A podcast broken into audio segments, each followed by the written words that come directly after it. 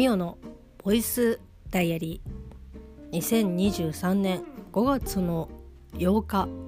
月曜日ミオのボイスダイアリーです。この番組は私ミオが日々起こったことをつらつらと喋っていく恋日記ポッドキャスト番組です。よろしくお願いいたします。非常にですね眠たいです。まあ、ゴールデンウィークも昨日までということで、まあ、5日間のですねお休みをいただきまして久しぶりに仕事をしてきたんですけどまあもう疲れましたね。結構あのパソコン作業というかまああのねゴールデンウィーク中に動いていた仕事がですね、まあ、一気にドカンとまあこう予想はしてたというか、まあ、想像はしてたというか、まあ、分かってはいたことですけどもうがっつりですね。いやこれはまたなんだろうな。先生お願いします。あの次まだこれあるんでっていう感じでこう引っ張りだこなぐらいですね。仕事がこう山盛りになっておりまして。あーなんかもうここまで来るとちょっとあもう頑張るけどすぐには無理かなっていうような感じの量がどっさりきたのでちょっとね今日は精神的にも体力的にもかなりゴリゴリ削られていったなっていう感じの一日でございました。もうお目目がね明らかになんか眼球が硬いみたいな。で最近というかゴールデンウィーク中はですね又助君はまあお仕事ということで、まあ、土日はお休みの週ではありましたけどこう平日ね345とお仕事でしたのでちょっとねお弁当なるものを作ってみようと思って今頑張ってですね作っておりましてまあ今日も起きて、まあ、作ったんですけど今のところあれですかね3日間連続まあ一応まあ土日はねお休みなので2人とも作りませんでしたけど平日、まあ、こう仕事があるっていう松助君がね仕事があるっていう時、まあ、今日私も仕事ありましたけど自分の分も含めてですねお弁当を作りました。なので起きた時間もですね非常に早い。もう気持ち1時間ぐらい寝てても大丈夫かなっていうところを寝ずに起きるという、まあ、非常にですね厳しい週の始まりだったわけなんですけどもうあの粗熱を取るのが粗熱じゃない余熱を取るのがもうちょっとね時間が足りないということでもうすでに前日の夜からですね米を炊きまして、まあ、普通はそうなのかもしれないですけどもう容器に入れてもう夜の間に熱を取るという。であとはまあおかずとかはね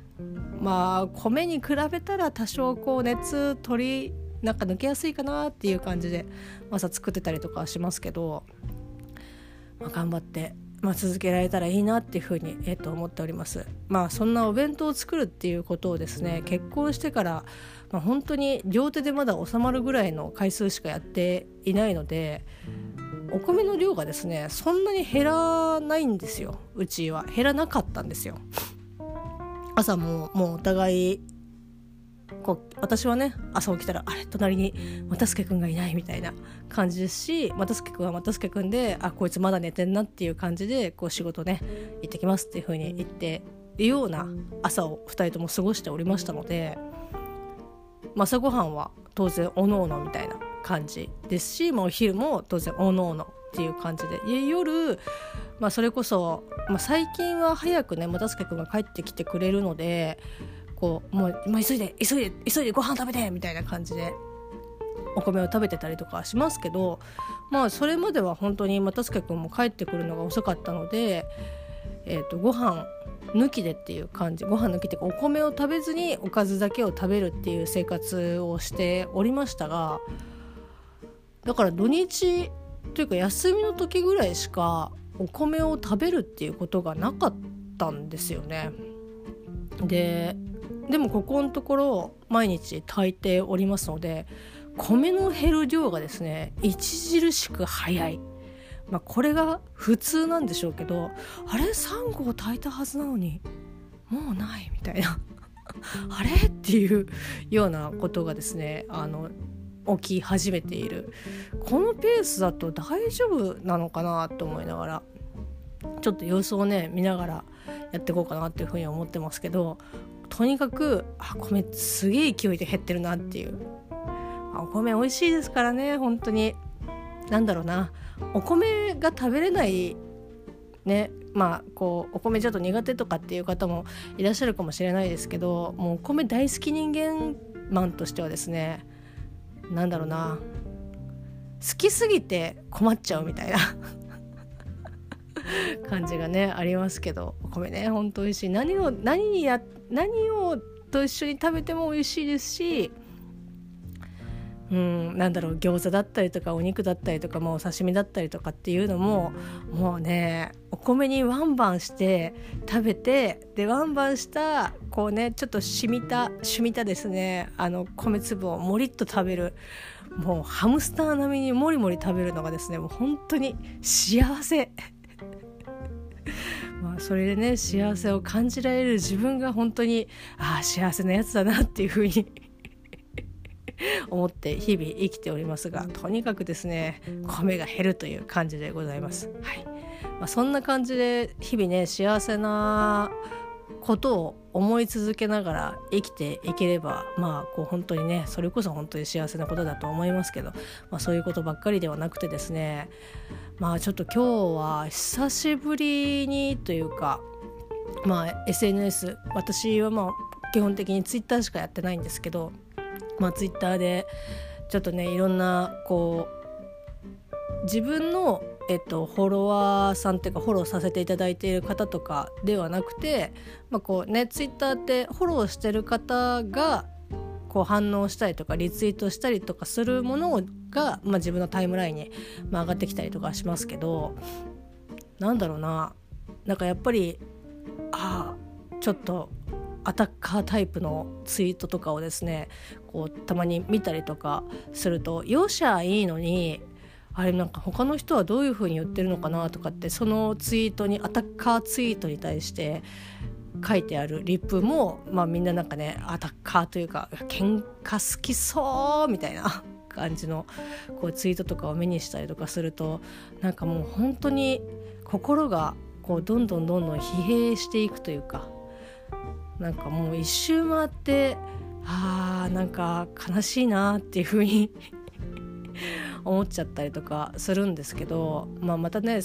そのあ悲しいなって一周回る手前とかは結構ね怒り狂ってたりとかしてなんでこんな言い方すっかなみたいな感じで思ったりとかするんですけどやっぱりですね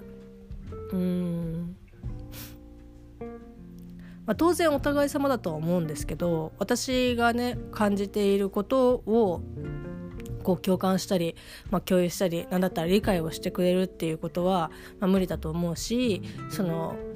私があちょっと嫌だなっていうふうに思っている人たちの考え方をまああの共有することは、まあ、可能ですけどそれをこう納得して理解をするっていうことは多分まあ無理だなっていうふうに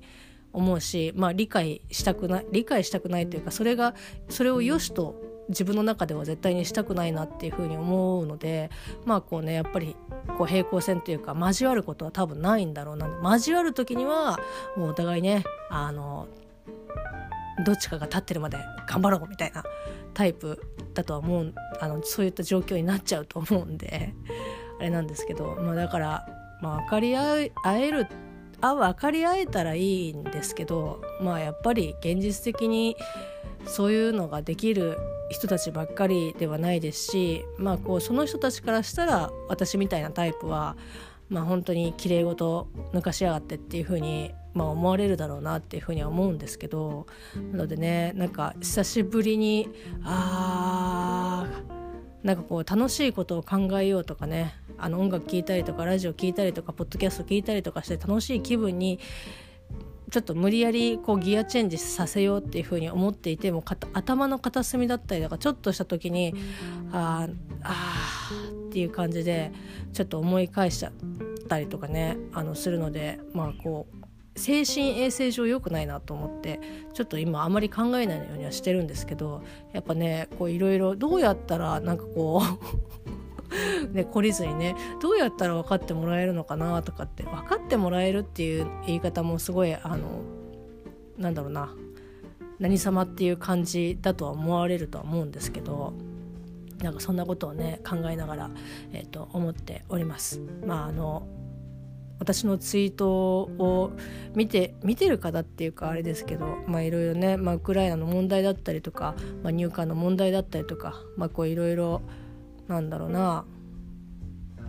その結果的なところだけを見ていろいろこう、まあ、皆さん言ったりとか、えー、とさあの意見ね考えとかそれそれぞれあるとは思いますけどなんかやっぱりそのその結果に至るまでの過程をすっ飛ばしちゃうとやっぱり、うん、なんだろうな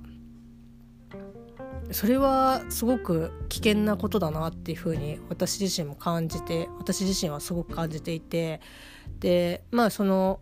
世界的なねこう問題じゃないにしてもやっぱ身近なところだったりとか、まあ、それこそ仕事だったりとか、まあ、こうプライベートなことだったりとかっていうことも前にもねこうお話ちょろっとさせていただきましたけど絶対に相手の立場っていうかその立場にならないと見えてこないこととか感じて感じられないことって、まあ、たくさんあってでそれを体感相手と同じことをね体感するっていうことができればまああこういうふうに思ってたんだとかあこういうことが起きるんだなとかっていうふうにやっぱ分かったりとかは、えっと、すると思うしなんかそういうことをやってでもやっぱり違うなとかあなんかこうだなっていうふうに思う分にはなんか全然いいと思うんですけどなんかやっぱそこら辺をすっ飛ばしちゃって自分のねこう思いだけを伝えるっていうのはなんかやっぱ違うなって思うしだからまあそこら辺をねなんか大切に小さいことでも、まあ、していかないといけないかなっていうふうに本当に思うんですよね。でまあウクライナだったり入管だったりとかっていうまあこう私はこう直接的な当事者ではもちろんないですけどうん。やっぱ想像はできるけどその自分が考えている想像なんかでは到底こう補補いきれないというか私が想像しているもののもうはるか500倍ぐらい、まあ、現実には本当に厳しいだろうし多分想像すらなんかちゃんとできてないんだろうなと思うんですよね。口で言うのはもちろん簡単ですけど。うん。まあ日本に住んでる限りは多分無理だろうなってあの共感したり想像したりとかすることは多分そうあの共感はしたいけどでもその共感している思いだったり想像したりしてるものっていうのはまあまあ絶対にあのイコールにはならないだろうなって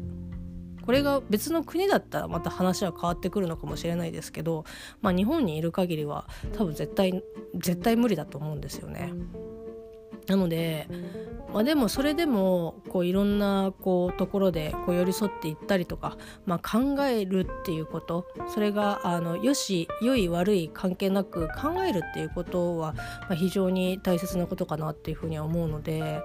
なんかねそういった心ない、まあ、こうコメントだったりとか、まあ、こうすごくね一方的になんかあの、まあ、おっしゃってることもなんか分からんでもないんですけどっていうところをは何だろうな。きちんとなんかこう考えてから発信するべきなんじゃないかなっていうふうに。まあツイッターってね本当に自分の思ったこととかをツイートするあの発信する場ではあるのでやり方としてはね使い方としては別に間違ってはないのかもしれないんですけどなんかそういうのを見たりとかするとねなんかあ結構本当に表面的なところだけさらって言ってるなとかっていうのとかもなんか見て取れたりとかするしなんかでもそういったところに私みたいなね あの感情に足が生えたみたいな感じの人間がいくと、まあ、本当にねあのトラブルしか生まないと思うのでなんかそういった感情を抜きにして客観的にこう見てねあの事実だけをまとめてなんかお伝えできればなんかいいかなっていうふうに思って今ちょっとそれをですね悶々と考えています。どうしてもやっぱ感情の方があの先に出ちゃったりとかするとまあねやっぱりそれぞれ考え方はもちろんあると思うのでなんかそういったのを一回ちょっとちょっととりあえず一回抜きにして今現状、えー、とこういうことが起きててでこういうことがあって国がどういうふうに言ってなんかこう当事者の人たちはどういうふうな行動をしてとかっていうのをなんか分かりやすくまとめられたらいいなとかって思って今ちょっとですねちまちまと情報収集してるんですけど、まあ、その情報収集する過程でもうあの心が冷えしていくという。まああの結構ねなんだろうなラジオとかまあそれこそまあ偏りがあると言われたらなんかもうそれまでなんですけど、まあ、TBS の荻上チキセッションとかだと、まあ、実際のその当事者の方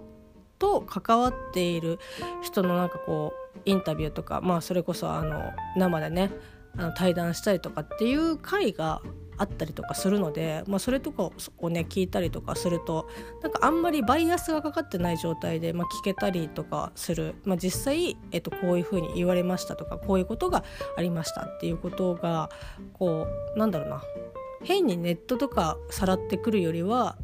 実際にこう関わっている人たちの話を聞いた方が私はなんかこう信憑性は私の中では高い割と高めだなっていうふうに思うので、まあ、聞いたりとかそういったねセッションのやでいろんななんかこうニュースとかの特集を聞いたりとかするんですけどまあ結構しんどいですね。でパーソナリティのまあ荻上チキさんえーとまあ、こういろいろな問題だったりとか、まあ、それこそご自身でいろんなこう活動されてたりとかそのパーソナリティ以外で活動されてたりとかされていらっしゃったりとかしますけどなんかその放送中になんか一回ちらっとなんか言っててああ本当にそうだよなっていうふうに大変なんだろうなっていうふうに思ったのが、まあ、そのチキさんご自身、まあ、いろんなこう方とお話ししたりとかいろんな問題とかの調べ物をしたりとかこう本当に多岐にわたるいろんなことに対して、えっと、こう対面することが非常に多いえーとまあ、ご職業だとは思うんですけど、まあ、ご自身でもやっぱりだいぶこうメンタルがねあの持ってかれるという、まあ、その当事者の方の話を聞けば、まあ、こうよりリアルになっていくでしょうし感情的なと感情の部分が。そうするとその客観的な事実だけをさらっているようだけどまあこうやっぱりどんどんこうメンタル的なところっていうのが削られていくから結構しんどいんですよねみたいなお話をされてて。で割となんかチキさんって私の中ではこう本当に客観的に見て淡々とお話をされるっていう印象だったんですけど、まあ、チキさんでそういう風に言ってるんだったら、まあ、私みたいにねだからさっきにも言った通り感情に足が生えたようなやつなんかがこうね対峙していったらもうどんどんどんどんどんどんどんどんあの HP だけが削れて いくみたいな感じであれ？なんかどんどんなんかあのあの動きが遅くなってるぞっていう感じになっちゃうのでまあうん。まあほどほどに、まあ、自分のこう体だったり心が壊れちゃったら意味がないので、まあ、そこら辺はねちょっと調整しながらあちょっときついなと思えば休憩してで体力が戻ってきたらまたちょっと調べたりとか見たりとかしていこうかなっていうふうには思っております。はいまあ、なのでこんななんかねなんだろうな楽しいこととかね今日もたすけくんとこんなこと映画見たよとか漫画こういうの見てとかアニメこういうの見て面白かったですっていうこう一日のね楽しいところをもちろんこうお話ねあのしていきたいなっていうふうには自分でも思ってるしそんな毎日だったらどんなに幸せなんだろうっていうふうには思うんですけどそれになんかこういろんなねあのツイッターだったりポッドキャストで新しくこう出会いをさせていただいたさせていただいてこう初めましての方だったりとか、まあ、その初めましての方がこうやってミオのボイスダイアリー聞いてくださったりとかするとなんかこうちょっとあれ？思ってたやつと違うとか 思ってたのと違うっていう風になんか思われるのも嫌だなどうしようかなっていう風に思ったりとかするんですけど、まあ、これもこれで私の一部かなっていう風には思うので。なんかねずっと長く聞いてくださっている方はああなんかまた言ってるなこいつっていう風に 定期的に来るこういう感じみたいなあの思ってらっしゃるとは思うんですけど、まあ、なのでねちょっとあなんか思ってたのと違うとかっていう風にまあこう思われてしまったらうんそうなんだっていう風に 言うしかないんですけど。まあそれでもあまりねこういったあのお話だったりとか、まあ、こういった心持ちを維持するっていうのは私はちょっとね無理なのであれなんかこの間までなんかちゃんと話ちゃんとっていうかなんか割とこうねいろいろ話してたくせになんかいきなりねこうバカな話してるこいつって全然なんか考えてないんじゃんとかっていう風に思われるとなんかいやそれはちょっとね違くて今休憩中なんですみたいな。ことなのでなんかそこはねちょっとあんまり誤解なきようにしていただけると大変嬉しいなというふうに思います。はいまあ、そんな感じでですね本当にリアルで仕事で体力を削られ、えー、プライベートの SNS で、えーと、心を削られみたいな一日ではありましたけど、まあ、やっぱりそんな時にですね本当ラジオだったり、まあ、本当音楽だったりとか、まあ、今日アニソンねあの90年代の1990年代のアニソン私かなりあのがっつりリアルタイムな、えーと、世代なんですけど、そのアニソンをですね聞いたりとか、まあ、ポッドキャスト聞いたりとかして、まあ、本当にああこういうのがなかったら多分本当死んでんなっていうふうに 思っていつも助けていただいてます。本当ありがとうございます。なんかこうね最近あのリスナーデビューしました。東雲ビーフンスープレックス。最新話が更新されておりまして、まあ、まずはですね、まあ、パーソナリティのお三方にああもうねありがとうございますという気持ちとそしてそれを編集してくださっている一服さん本当にありがとうございますというふうに、えー、と思いながらですね、まあ、朝聞いておりましたが、まあ、普通にですね吹きましたね。面白かったです。